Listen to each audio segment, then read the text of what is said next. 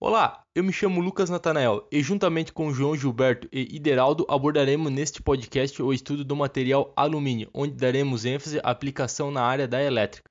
Dividiremos nossa apresentação dando início à introdução do material, suas principais características, pontos positivos e negativos e métodos para a obtenção da matéria-prima. Posteriormente, daremos ênfase à aplicação do alumínio na área de materiais elétricos. O que é o alumínio? O alumínio é um elemento químico cuja sigla é Al. Apresenta número atômico igual a 13 e número de massa aproximadamente igual a 27 Fi, que representa em torno de 1 dozeavos da massa atômica do elemento carbono.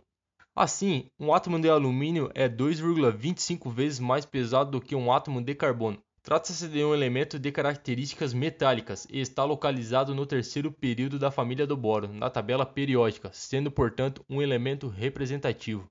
Principais características do alumínio: O alumínio é um metal leve, macio e resistente. Possui um aspecto cinza prateado e fosco, devido à fina camada de óxidos que se forma rapidamente quando exposto ao ar.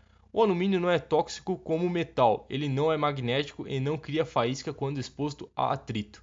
O alumínio puro possui uma tensão de cerca de 19 MPa e 400 MPa se inserido dentro de uma liga. A sua densidade é aproximadamente de um terço do aço ou cobre. É muito maleável, muito dúctil, apto para mecanização e fundição, além de ter uma excelente resistência à corrosão e durabilidade devido à camada protetora de óxido. É o segundo metal mais maleável, sendo o primeiro o ouro, e o sexto mais dúctil. Por ser um bom condutor de calor, é muito utilizado em panelas de cozinha.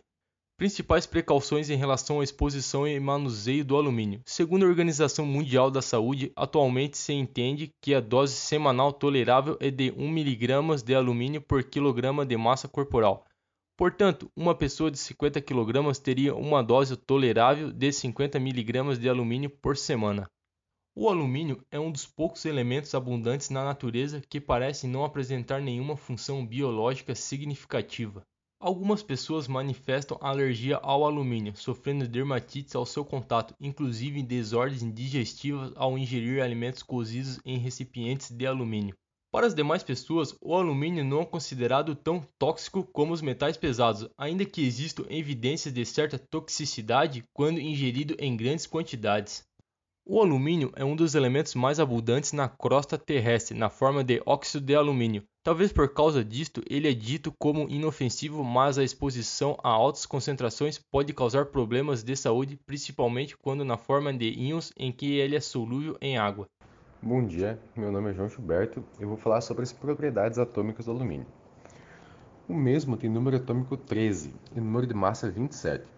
Portanto, temos 13 prótons e elétrons e 14 nêutrons. Pela sua distribuição eletrônica, o alumínio conta com um elétron livre na camada de valência. Ele é sólido à temperatura ambiente e conta com ponto de fusão de 66 graus Celsius e ponto de ebulição a 2470 graus Celsius. Uma grande vantagem no uso do alumínio em instalações elétricas é que, além de sua alta resistência à corrosão, ele pode ser reciclado infinitamente. Tratando da obtenção do alumínio, é, ele é encontrado na natureza apenas na forma de minério, ou seja, ele faz parte da composição de uma substância mineral. E o minério mais comum que encontramos é a bauxita, que apresenta óxido de alumínio hidratado. E para obter o alumínio a partir da bauxita, são necessários alguns métodos fundamentais, como o método de Bayer e o método de Hall-Héroult. O método de Bayer é utilizado para a obtenção do óxido de alumínio, Al2O3, também chamado de alumina. Nesse método, as partículas de água são separadas do óxido de alumínio, Al2O3, em cinco etapas, sendo elas: primeira etapa, a bauxita é moída. Segunda etapa, a bauxita moída é misturada a uma solução de hidróxido de sódio e levada a um forno. Na terceira etapa, após o aquecimento, a mistura é resfriada e passa pelos processos de sedimentação e filtração para retirada de rejeitos.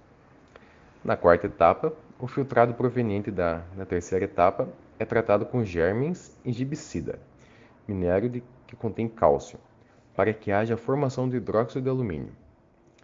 Na quinta etapa, por fim, o hidróxido de alumínio formado passa por lavagem e calcinação para a formação do óxido de alumínio, Al2O3.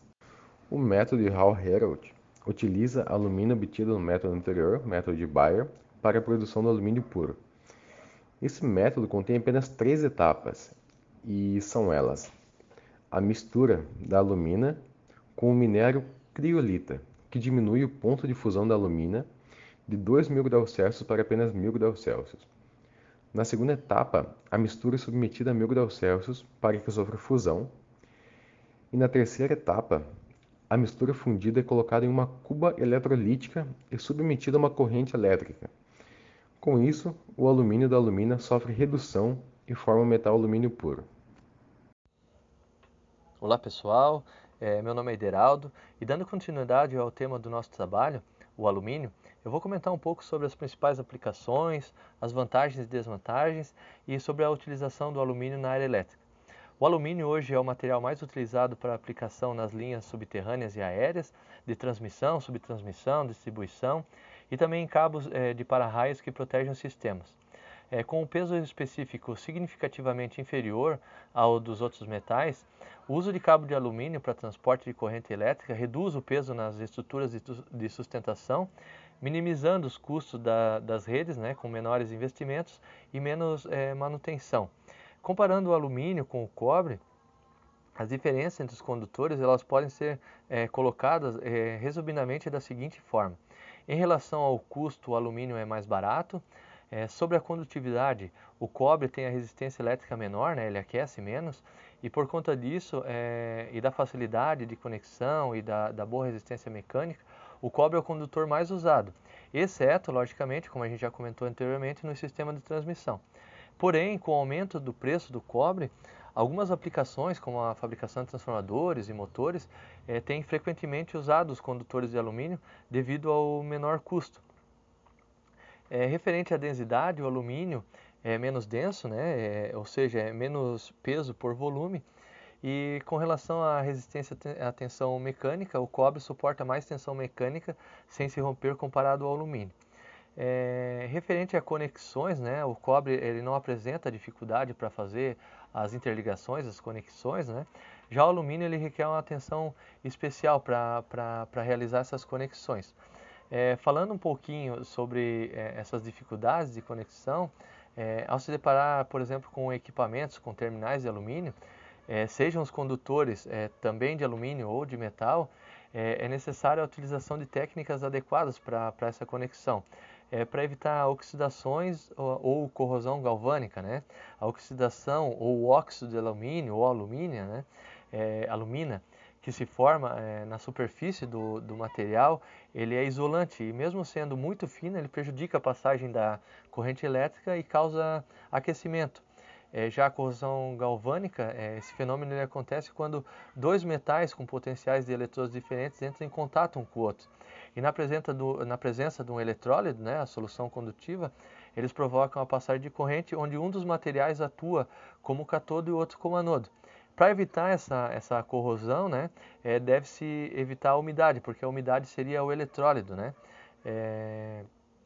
E para finalizar, eu gostaria só de, de, de, de, comentar aqui que o setor elétrico ele registrou a maior alta dentro dos mercados que mais consumiram alumínio em 2019.